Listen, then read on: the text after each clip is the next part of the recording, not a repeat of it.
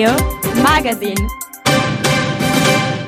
Questa puntata di Magazine parliamo in modo ironico ovviamente delle colpe degli ambientalisti, che un po' come qualcuno nel governo ha tentato di dire per spiegare il disastro che è successo in Romagna, appunto, dove non sono state, la Romagna è una delle regioni con consumo di suolo più alto in Italia, che è il paese in Europa con il consumo più alto di suolo in Europa.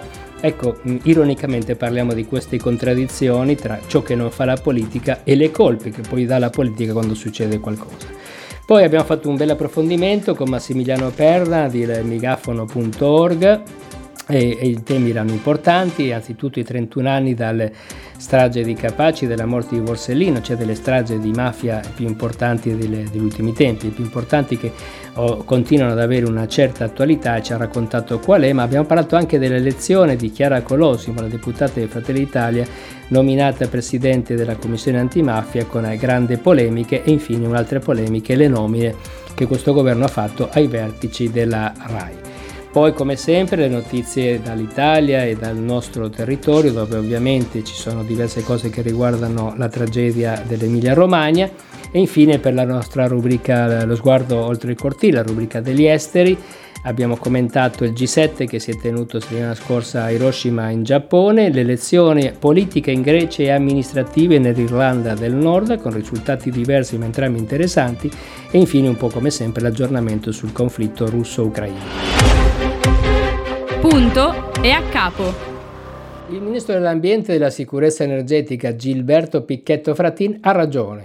Quel che sta succedendo in Emilia-Romagna e nelle Marche è da imputare a quel pezzo di cultura anche ambientalista, per la quale è più facile dire no che sì alle opere. Il disastro delle province di Cesena e quello di Forlì come quello di Ravenna e Bologna? Colpa loro, ma sì, certo, degli ambientalisti. Tutto quel che non si è fatto, del quale si parla ora, è disastro in atto e ascrivibile a loro. A quelle centinaia di associazioni e comitati disseminati sui territori, corazzati, implacabili e soprattutto invincibili, capaci di dare scacco matto a comuni e regioni, quasi sempre anche al Consiglio dei Ministri, nelle circostanze nelle quali venga chiamato in causa. È vero, l'ambientalismo ha quasi sempre detto no, ma sapete perché? Perché, come argutamente ha risposto un mio amico, un amministratore torinese, perché voi che governate fate sempre le stesse cose. Ma questa della cultura del no che prevarrebbe su quella propositiva è anche una mezza bugia. Il disegno di legge che dal 2019, prima firmataria la senatrice Nunez, che poi viene cacciata dal Movimento 5 Stelle, che prevedeva l'arresto del consumo di suolo, era frutto dell'impegno del coordinamento ambientalista nazionale Salviamo il paesaggio, e andava appunto incontro alla richiesta europea di azzeramento entro il 2050.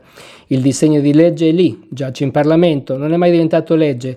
Picchetto Fratin si domandi perché. Poi, certo, il movimento ambientalista si è opposto più volte alle opere scellerate che i governi a livello centrale e locale hanno portato avanti e spesso finanziato con i nostri soldi. Per tutte, l'alta velocità ferroviaria dalla Torino-Lione in poi, per giungere a quella Salerno-Reggio Calabria, che si è realizzata, ma sa creare una regione non certo bisognosa ad altro dissesto come la Calabria. E poi è vero, il movimento ambientalista si è schierato contro tagli di alberi lungo le sponde di fiumi, si è schierato contro la loro cementificazione, si è schierato contro il restringimento degli alberi, ma anche proponendo che i corsi d'acqua potessero scorrere liberi e non venissero tombati, rettificati e ristretti per venire incontro alle esigenze dell'espansione urbanistica dell'agricoltura intensiva.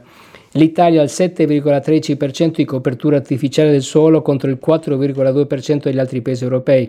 Il consumo di suolo avanza a 2 metri quadri al secondo e l'Emilia-Romagna, balzata in questi giorni alle cronache, è la terza regione italiana come consumo di suolo fertile. Tra il 2020 e il 2021 l'edilizia ha devorato 658 ettari, pari a 1000 campi di calcio. Se non ci sono più parchi eolici e neppure fotovoltaici è a causa degli ambientalisti, così come se tanti corsi d'acqua non sono stati messi in sicurezza, come richiesto a gran voce dai rispettivi ordini regionali dei geologi, ma anche da esperti del settore, nella quale povera Italia, nella quale si vuole spacciare per reale quel che non lo è. Forse anche per questo è necessario un po' di ironia, nella consapevolezza che chi comanda davvero non la accoglierà scambiandola per un plauso. Young Radio News. L'emergenza in Emilia-Romagna ha mostrato ancora una volta la grande disponibilità al volontariato degli italiani, più fuori che dentro un'associazione. Lo stesso accade per l'attivismo civico sui beni comuni. Per far sì che questa disponibilità fluida non sia un fuoco di paglia e contemporaneamente per arginare il fenomeno tutto italiano dell'individualismo associativo c'è una via. Dobbiamo diventare molto bravi e creare ecosistemi locali stabili, forme di collaborazione strutturate e consolidate che attraggano energie, persone e risorse attorno ai temi trasversali in cui sia più facile tollerare le differenze, dice il sociologo dell'Università Cattolica Ennio Ripamonti. Rispetto all'individualismo di cui è accusato un'intera generazione, Ripamonti risponde: mi pare interessante osservare come oggi l'ambiente diventi un catalizzatore di attivazione e di partecipazione, la rigenerazione, la cura dei beni comuni, degli spazi comuni. Tutto questo funziona bene, lo vediamo tantissimo nei progetti di sviluppo di comunità. Se nei progetti sociali propongono ai cittadini un impegno sui beni comuni di prossimità, la risposta è molto positiva. È come se non funzionassero più i grandi ideali di lungo respiro, ma poiché il bisogno di reciprocità resta, se c'è qualcuno sul territorio che fa da hub o da promotore, la risposta è alta, molto alta. Ma questi cittadini non sono registrati dal sismo del volontariato, sono quelli che fanno i patti di collaborazione, che si prendono cura dell'orto comunitario, che collaborano alla sistemazione del parco gioco di quartiere. La cittadinanza attiva sui beni comuni muove molte persone che non sono tradizionalmente legate al mondo dell'associazionismo. Che questa effervescenza non si trasforma in forme stabili di volontariato è vero, resta molto legata alla situazione, però c'è un'energia, una motivazione solidale e pro-sociale attorno ai beni comuni, la nostra scuola, il nostro parco, il nostro quartiere che funziona, non c'è solo ripiegamento e non è quindi l'inizio della fine. Siamo in una situazione di assoluto day after. Faenza è piena di fango, le strade sono bloccate, il traffico è impazzito, le automobili sono parcheggiate ovunque. Quando le prime parole sono quelle che pesano a pronunciarle Riccardo Casamassima, presidente dei Genitori e Ragazzi con Disabilità, associazione di base nel comune emiliano, l'epicentro dell'alluvione che ha colpito la regione, uno stato di emergenza che ha provocato frane e allagamenti ovunque, ma che non ha fiaccato il gruppo nato del 2004. Il suo obiettivo: dare speranza, arginare la solitudine, contribuire al benessere delle persone con disabilità e con le loro famiglie, che sono circa una trentina, anche contro la furia dei cambiamenti climatici. Qui siamo alla realtà più operativa. In questo momento l'associazione e la stessa città pensare al dopo, certo che lo facciamo, ma prima dobbiamo rimettere in piedi tutto. Ora la nostra preoccupazione è più grande, spiega Casamassima, è l'isolamento. Per il presidente prendere parte all'attività di ricostruzione della città può paradossalmente tradursi in un qualcosa di formativo, un passaggio da cui purtroppo sono esclusi i suoi ragazzi. Farebbero fatica a spalare il fango. Che fare dunque? Non rimaniamo certo con le mani in mano. Stiamo elaborando delle strategie, ma non possiamo fare molto altro. Il territorio è concentrato nel salvare se stesso. In questa situazione non ce la sentiamo di chiedere aiuto. Penso che fra qualche giorno riproveremo a far partire qualche attività, forse la piscina. Magari poi ci inventiamo anche un modo per far partecipare i ragazzi alla ripartenza. Non ci demoralizziamo, in questo siamo bravissimi. C'è chi l'ha negato, chi pur riconoscendolo l'ha sempre considerato lontano, chi sa e non fa, ma le scene drammatiche che arrivano dall'Emilia-Romagna non hanno a che fare con il maltempo. Quello che sta succedendo ha un nome: cambiamento climatico. Ma chi ne pagherà il prezzo maggiore? Faremo prima a chiederci, dice Stefano Caserini, professore di mitigazione e cambiamenti climatici al Politecnico di Milano, chi non le pagherà queste conseguenze. Il cambiamento climatico impatterà su tutti i settori della nostra vita, nessuno escluso. Il sesto apporto del panel on climate change, il principale organismo internazionale per la valutazione dei cambiamenti climatici, parla chiaro: il clima è già cambiato. La domanda a cui dobbiamo rispondere adesso è: cosa dobbiamo fare? Possiamo invertire la rotta? Esistono, spiega Caserini, molteplici opportunità per intensificare l'azione di adattamento e mitigazione. Si possono fare tante cose a diversi livelli, dal singolo cittadino alle regioni, dal governo agli istituti finanziari. Dobbiamo allontanarci da quello che abbiamo fatto negli ultimi 30 anni, dobbiamo farne a meno per i prossimi 30. Dobbiamo cambiare le politiche, ma farlo con serietà. La prima azione è la strategia di decarbonizzazione, il processo di riduzione del rapporto carbonio-idrogeno e le fonti di energia. Ma questo in che modo riguarda direttamente il cittadino? Una buona azione isolata da parte di una sola persona non porta al raggiungimento di nessun obiettivo, però attenzione, ogni singolo cittadino ha un ruolo politico e quindi la prima azione da fare è esercitare quel ruolo e chiedere alla politica misure adeguate per combattere il climate change. In queste ore a muoversi in aiuto dei bambini e della popolazione fragile e vulnerabile agli effetti negativi delle inondazioni è la Società Italiana di Pediatria Preventiva e Sociale, SIPS, che effettua televisite in caso di bisogno. Il servizio, pensato dalla società scientifica, in particolare dalla sua sezione Emilia Romagna, è per aiutare i genitori a gestire problematiche mediche di gravità lieve e moderata senza dover uscire di casa, sollevando al contempo i colleghi pediatri sul territorio in piena emergenza. Di maggior vulnerabilità dei bambini e traumatismi, infortuni e malattie infettive dovute allo straripamento delle acque, ma anche di problemi di salute causati dall'interruzione dei trattamenti medici, dalla mancanza di accesso all'assistenza e ai servizi scolastici, dall'aumento della violenza domestica e problemi di salute mentale, racconta la presidente della sezione Emilia Romagna Susanna Esposito, ordinaria di pediatria all'Università di Parma. C'è uno psicodrama che si sta consumando sul confine orientale del vecchio continente, rischia di travolgere dalle fondamenta l'intero edificio dell'Unione Europea.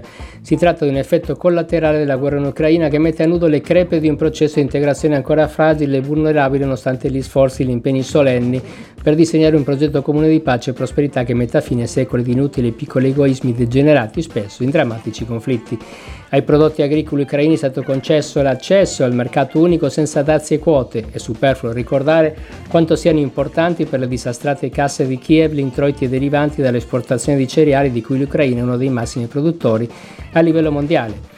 Una buona parte del frumento ucraino, che doveva soltanto transitare sul territorio polacco, si è invece riversato sul mercato locale con l'effetto di calmierare i prezzi e l'inflazione in Europa, ma allo stesso tempo di ridurre e azzerare i margini di guadagno degli agricoltori di Varsavia, che sono scesi in piazza per chiedere un immediato intervento del governo. Va sottolineato che i contadini polacchi costituiscono un serbatoio di voti fondamentale per il partito sovranista al potere, guidato da Jarosław Kaczyński, che si appresta ad affrontare le elezioni legislative previste alla fine dell'anno. Peggio del 2022, ogni 100 metri percorsi su una spiaggia italiana si incontrano 961 rifiuti, un po' come se due corsie di una piscina olimpionica fossero zeppe di spazzatura.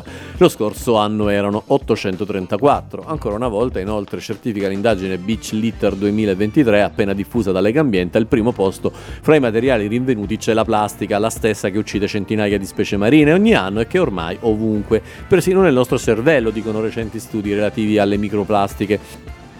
L'associazione ambientalista dal 12 al 14 maggio ha organizzato Spiagge e fondali sicuri, 180 incontri nell'ambito della campagna internazionale Clean Up to Mid, che mirano a ripulire i lidi dai rifiuti abbandonati sulle coste italiane e di altri 15 paesi del Mediterraneo.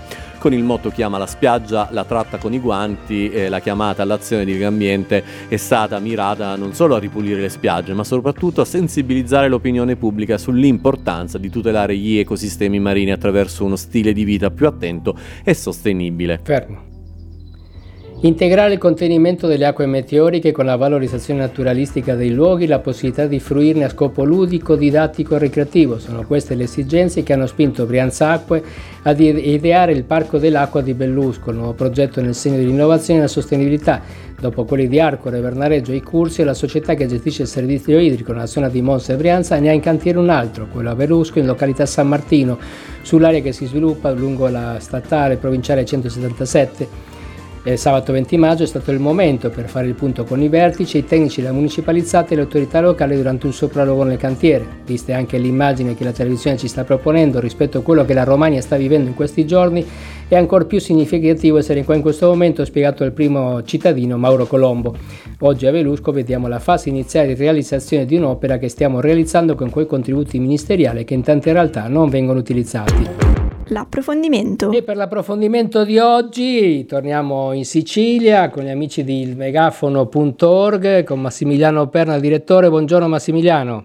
Buongiorno Alfredo, buongiorno a tutti. Ecco, un po' di temi che riguardano la Sicilia, non solo ovviamente, ma anzitutto, visto che è un momento anche come ricorrenza importante, 31 anni dalle stragi di mafia alla morte di Falcone e Borsellino, c'è stata anche qualche polemica, un tema che resta sempre di attualità. Ecco, come lo affrontate questo argomento?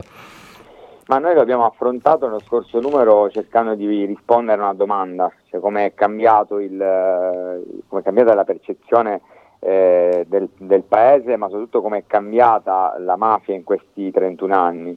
E di fatto abbiamo un po' parlato dei cambiamenti ci sono stati per quel che riguarda il modo di affrontarla e anche di conoscerla. Chiaramente il 92 era un anno terribile, era una mafia militare con ovviamente l'appoggio di apparati deviati dello Stato, c'era una strategia della tensione molto forte, a quello è seguita una reazione della parte sana della società che ha risposto a questa spinta con una spinta ancora più forte, però dall'altro punto di vista questo che un po' poi è esaurito, la mafia ha cambiato strategia e l'antimafia stessa ovviamente ha perso un po' di mordente dal punto di vista della visibilità, della lotta diciamo nelle piazze. Quindi oggi, proprio in questo numero di oggi, invece parliamo di un'indagine dell'Ipsos che ci dice che si è abbassata la percentuale degli italiani che considera la lotta alla mafia una priorità, e questo è significativo ed è qualcosa che forse anche sulla quale forse anche l'antimafia dovrebbe interrogarsi, perché qualcosa non sta funzionando. Tra l'altro forse anche influenza su questa percezione la cattura di Messina Denaro, come se si fosse chiusa definitivamente un'era, no?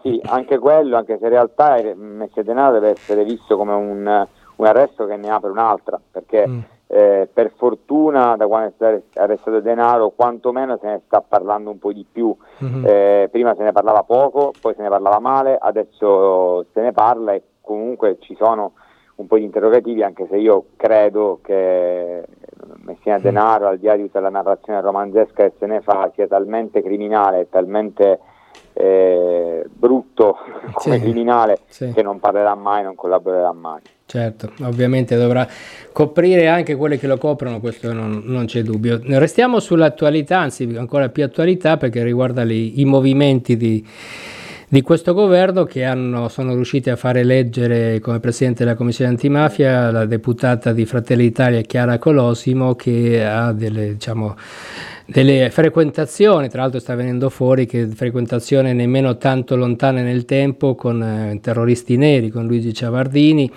Ricordiamo che nella votazione da Colosimo, dopo i tentativi di mediazione dell'opposizione che non c'è stata, perché pare sia personalmente sostenuta da Giorgia Meloni, il Movimento 5 Stelle e il PD sono usciti dall'aula, mentre il Terzo Polo ha votato per un'altra deputata, Daphne Musolino. Ecco, voi vi occupate oggi di questo tema?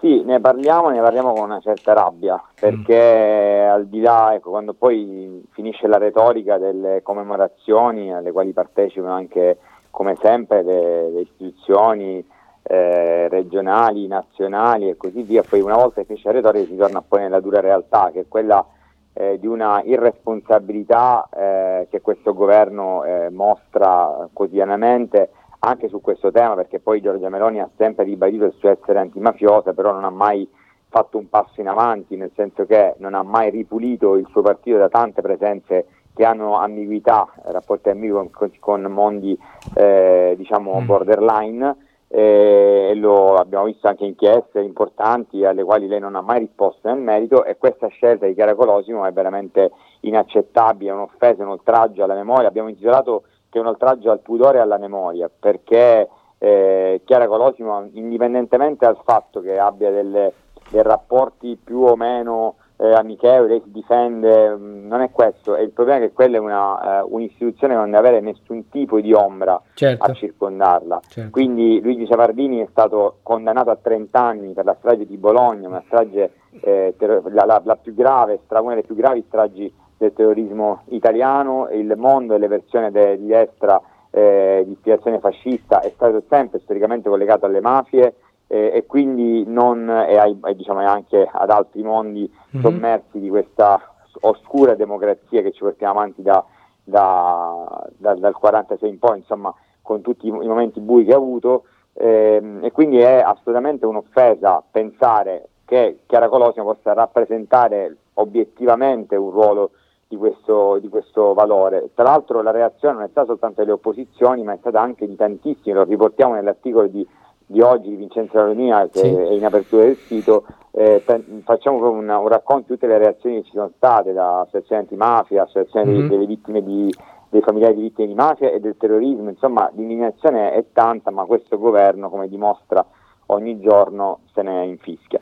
Ecco, appunto, parlando di occupazione del potere, sappiamo benissimo, siamo nel nostro campo, nel campo dell'informazione, che i vertici della RAI vengono scelti dal governo di turno, e questo è, diciamo, che è una prassi non avendo voluto mai adottare un modello tipo BBC, cioè sganciare il servizio pubblico dalla politica, noi ce l'abbiamo ben agganciato, però pare che questa volta dobbiamo sentire un po', e non parlo del caso Fazio, tra l'altro anche Lucia Annunziata che se ne va, sentivo tra l'altro la collega del gruppo delle donne, delle giornaliste donne, che c'è la prima volta nella storia che il servizio pubblico non nomina nemmeno una donna, cioè non entro nel merito del fatto che il governo abbia o non abbia il diritto di farlo, perché l'hanno fatto tutti, ma non abbia nemmeno nominato una donna al vertice. Questo ci fa capire appunto il tipo di cultura che sta venendo avanti. Ecco, anche voi vi siete occupati di questo tema su... Sì, ne abbiamo parlato ampiamente, anche in modo satirico, perché abbiamo utilizzato anche le vignette per parlarne sin dall'inizio, e poi abbiamo fatto articoli. Sul fatto che nomini una donna, cioè basta pensare che la Presidente del Consiglio preferisce farsi chiamare il Presidente del Consiglio, sì, certo. Addirittura ci ha fatto anche un atto ufficiale per ribadirlo, dice tutto. La RAI è sempre stata lottizzata, è stata sempre terreno di interferenze e di influenze politiche, però è vero che prima, diciamo, in alcuni casi era più una scelta, un discorso di equilibri parlamentari. Oggi è poi il governo che ha messo le mani sulla RAI, senza dare spazio a niente, a nessuno. Queste dimissioni anche dell'Annunziata sono indicative, i nomi che circolano sono spaventosi, perché parliamo di gente che nella propria carriera, no, i papabili, ha sostenuto delle robe assurde, ha fatto anche articoli di elogio a Mussolini, insomma, credo che stiamo veramente davanti a un momento buio, e lo dimostrano anche le reazioni scomposte di cui parliamo tantissimo in questo numero, nei confronti del dissenso che viene fuori dalla società civile, dai più giovani e non solo, ed è forse qualcosa che dobbiamo cominciare davvero a non sottovalutare, perché le scelte che sta facendo questo governo sono scelte autoritarie e pericolose, e a volte il fascismo non ha bisogno delle manganellate o delle squadracce nere, a volte può arrivare nell'epoca moderna in modi molto diversi e con forme molto più sottili. Tra l'altro le manganellate si stanno moltiplicando ultimamente. Tra l'altro, infatti, le manganellate si stanno pure moltiplicando. Esatto. No, bene, no, tra l'altro questo è uno dei problemi, se vogliamo, della storia della destra italiana, che è molto diversa dalle destre di altri paesi, dove ci sono fior di personalità, parlo nel mondo dell'informazione, di personalità che sono conservatori, ma sono giornalisti sicuramente degni di rispetto, invece qua devono veramente andare a raccattare delle firme minori, perché non c'è un personale, soprattutto poi alla fine si va a scoprire che, diciamo, la cultura politica della maggior parte di queste persone è quella del busto di Mussolini a casa. No? Tra l'altro c'è anche un problema grosso, perché tutta questa allergia al dissenso, e noi ne parliamo tanto veramente in questo numero di oggi, è responsabilità un po' di tutta la classe politica, perché ci si è abituati da più parti, e non soltanto a destra, anche nel centro-sinistra o nel cosiddetto terzo polo, negli anni, a guardare il no, la contrapposizione, la critica come un fastidio da schiacciare, non qualcosa con quale confrontarsi. Questo a livello locale come a livello nazionale. Noi giornalisti abbiamo vissuto tante volte sulla nostra pelle, e credo che poi, quando si diceva che non difendere un principio poteva portare a dei problemi anche successivamente, bene, adesso questa è la dimostrazione. Chi non ha difeso la libertà di parola o la libertà di critica in questi anni, da Renzi in poi e così via, oggi si trova davanti a chi proprio non la vuole neanche sentire nominare, la libertà di pensiero e di parola. Certo. Grazie Massimiliano Perna, direttore di ilmegafono.org. Vi ricordiamo che proprio oggi venerdì è online il nuovo numero di questo interessantissimo contenitore di notizie, ma con tante firme originali che raccontano l'attualità dell'Italia e del mondo. Grazie Massimiliano. Grazie a te, grazie a voi. Oltre il nostro cortile. Come sempre, arrivati a questo punto della puntata, parliamo di quello che accade oltre il nostro cortile che oggi è un cortile vicino, diciamo così. Partiamo dal G7, perché sappiamo che è appena finito ad Hiroshima, una settimana, diciamo così, però sembra ormai una vita, però insomma è appena finito il G7 di Hiroshima, diciamo chiari e scuri, nel senso pare che sia andata bene sotto alcuni aspetti la politica estera italiana, sotto altri aspetti magari alcune bacchettate, soprattutto dal Canada, sono arrivate. Ma adesso poi ne parliamo meglio. Ci spostiamo invece all'evento, diciamo, dopo le elezioni in Turchia siamo andati nel paese accanto, ovvero la Grecia. Un nulla di fatto, potremmo dire così, perché il partito Nuova Democrazia, che ha vinto le elezioni, partito del leader uscente, ha deciso, cioè non si alleerà con nessuno, quindi non si potrà fare a quanto pare un governo e si andrà a giugno a delle nuove elezioni. Ricordiamolo, Nuova Democrazia è il partito che comunque ha fatto fallire praticamente la Grecia, però questo lo diciamo così, esatto, sì, per la memoria. A memoria di tutti quanti. Ultima invece notizia, torniamo in Ucraina, insomma, quella che tiene altra elezione, scusami, mi dimenticavo che c'è anche l'Irlanda, amministrative, le amministrative in Irlanda. Che cosa è successo adesso lo capiamo. E poi l'ultima notizia ovviamente è la guerra in Ucraina, e noi non perdiamo l'attenzione, perché rimane altissimo sul panorama. Le notizie di questi giorni sono il ritiro forse dei forse mercenari, sì, o forse no, o cosa è successo, non si sa. Ma tutto gira attorno a Bakhmut. Noi l'avevamo un po' detto un paio di settimane fa, mi pare, che ci correva voce di un accordo tra il governo ucraino e la Wagner e il Prigozhin, che era quello di coordinare un ritiro, cioè nel senso: lasciateci fare bella figura, vi diciamo nel frattempo dove si trovano le postazioni russe, così li spazzate via, noi ufficialmente conquistiamo Bakhmut e noi ce ne andiamo tranquilli. Ed è quello che sta succedendo da ieri, nel senso che si sta ritirando in buon ordine la compagnia Wagner da Bakhmut, dove si ritirano automaticamente, entra l'esercito ucraino e prende possesso. Sono stati restituiti agli ucraini 167 prigionieri fatti durante la campagna. E Prigozhin nel frattempo ha stupito un po' tutti ieri, anche se lui da un po' di tempo che sta stupendo tutti, e ha detto: in Russia, dopo questo disastro che questa guerra in Ucraina, si rischia un'altra rivoluzione di ottobre. E chi ha orecchie per intendere capirà cosa vuol dire, perché stiamo parlando di qualcosa che potrebbe appunto travolgere Vladimir Putin, del quale si ha molte poche notizie ultimamente. Anche il suo alleato stretto, il presidente della Bielorussia, del quale tra l'altro si dice non sia in buona salute, ma ha parlato di pericolo di invasione della Bielorussia. Vi ricordate che la Bielorussia doveva invadere l'Ucraina per sostenere i russi? Adesso lui dice che c'è il rischio che venga invasa, quindi c'è qualcosa di molto grosso che sta succedendo. Quello che possiamo dire sicuramente è che la guerra dal punto di vista militare è praticamente finita, le posizioni sono quelle, la Russia non riesce a tenere, a controllare le famose due province del Donbass ucraino, e nei prossimi giorni, nel mese di luglio, Volodymyr Zelensky, il presidente dell'Ucraina, ha convocato un summit internazionale a tenersi a Kiev per discutere la formula di pace proposta dall'Ucraina. Cioè si stanno un po' rovesciando le parti.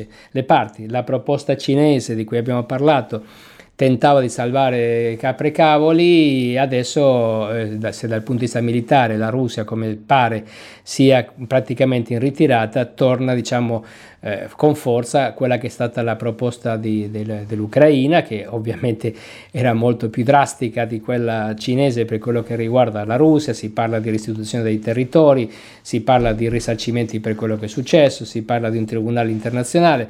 Stiamo a vedere, però effettivamente che i tempi della guerra l'andamento della guerra stanno determinando un cambio evidente nella situazione internazionale per quello che riguarda la fine di questo conflitto.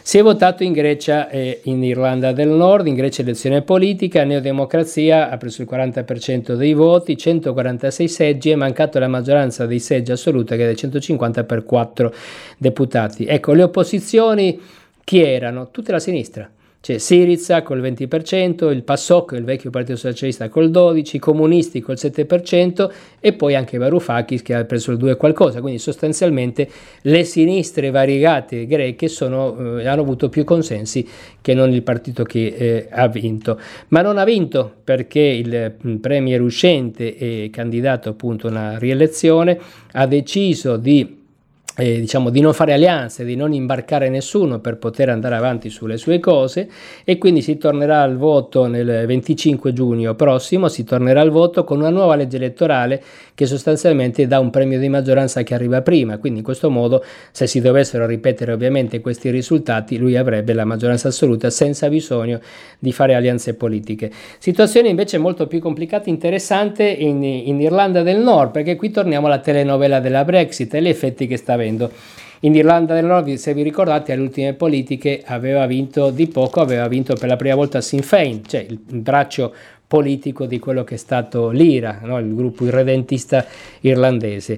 Alle elezioni amministrative sono tenuti il partito appunto cattolico repubblicano, il Sinn Féin, ha incassato 144 seggi, cioè 39 in più del 2019, col 31% di voti, confermandosi ancora una volta il primo partito nazionale.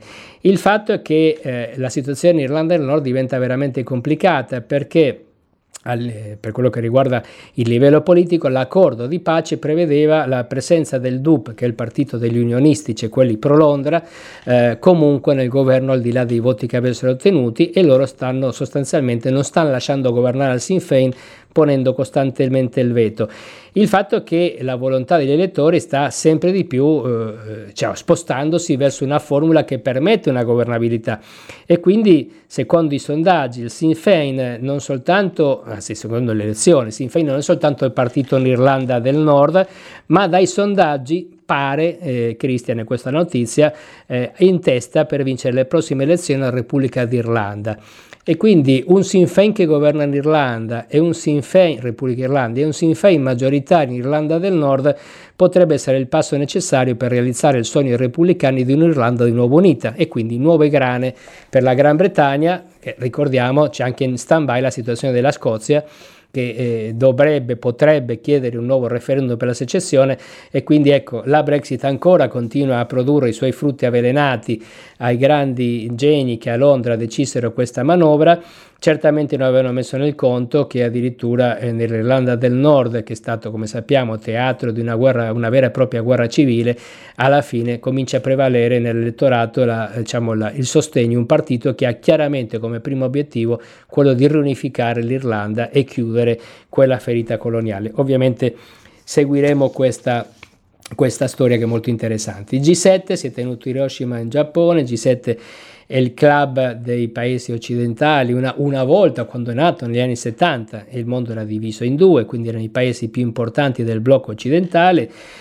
Oggi non è più così, perché sappiamo oggi che anzitutto non c'è questo distinguo tra paesi occidentali e altri, ma soprattutto se andiamo a vedere il PIL, il G7 non rappresenta più le prime 7 potenze economiche, ma molto di meno.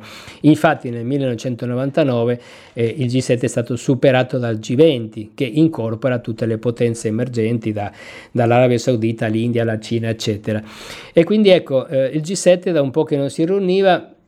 In realtà diciamo che è sembrato più una riunione della NATO che una riunione di un organismo come il G7. Il G7 si è occupato sempre di economia. Perché una riunione della NATO? Dico, perché il tema, cioè la conferenza è stata monopolizzata dal tema della guerra russo-ucraina, dove tutte la pensano allo stesso modo, poi si è parlato delle tensioni su Taiwan, poi si è parlato delle tensioni tra palestinesi e israeliani, e poi in fondo c'è stato un accenno al tema del cambiamento climatico, dobbiamo fare tutti bene, dobbiamo raggiungere gli obiettivi di Parigi, eccetera.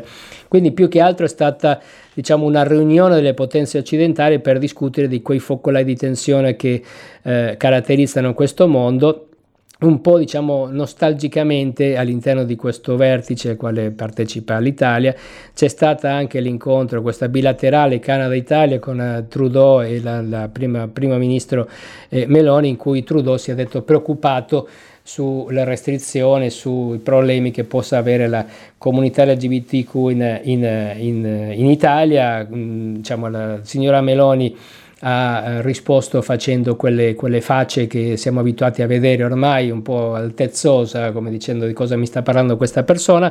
Comunque il punto è che l'Italia, in tutti gli ultimi vertici internazionali, ma soprattutto a livello europeo, comincia a essere per molti vista come un problema, e soprattutto questo lo vediamo in Europa, ma non per motivi di tipo ideologico, di tipo pregiudiziali, ma perché effettivamente l'Italia, almeno i partiti che sono in questo momento al governo in Italia, a livello europeo si stanno schierando sempre più spesso con quel fronte fatto dall'Ungheria, dalla Polonia, guidato dall'Ungheria e dalla Polonia, che sempre di più stanno portando avanti un modello di democrazia illiberale, come ha avuto da dire Viktor Orbán, il premier ungherese. Quindi c'è preoccupazione, c'è da ricordare ovviamente in questi giorni la tensione tra Francia e l'Italia, la Francia che è governata da un governo di centrodestra, non è governato dalle sinistre, quindi più volte i francesi hanno accusato l'Italia di inadempienza e di incapacità nella gestione del tema dei migrati. Quindi ecco,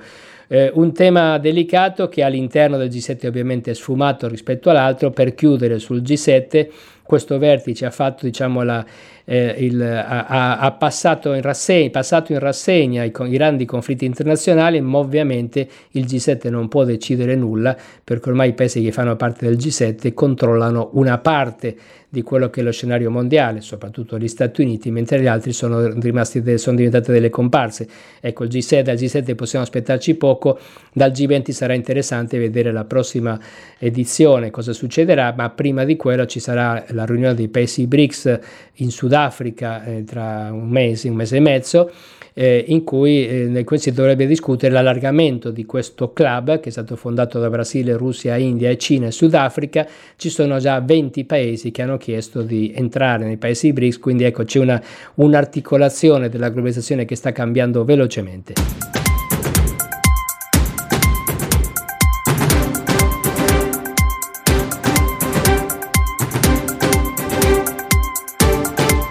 Young Radio Magazine.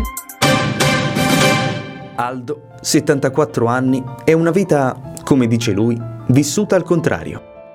Studi nelle migliori scuole di Milano, carriera avviata da bancario, passione per la vela. Poi via via errori, cadute e sfortune, fino ad essere truffato dal suo coinquilino. Aldo è stato accolto a casa di Ruth. Qui, anziché continuare a scendere, mi sono fermato e ho cominciato a risalire. Se ora è tornato padrone della sua vita, è anche grazie agli operatori della casa, sempre presenti e pieni di cure, persone con cui parlare e sentirsi ascoltato. Per tante persone come Aldo, la tua firma è l'unica possibilità per guardare avanti e ricostruirsi una vita. Dona il tuo 5 per 1000 ad AERIS Cooperativa Sociale.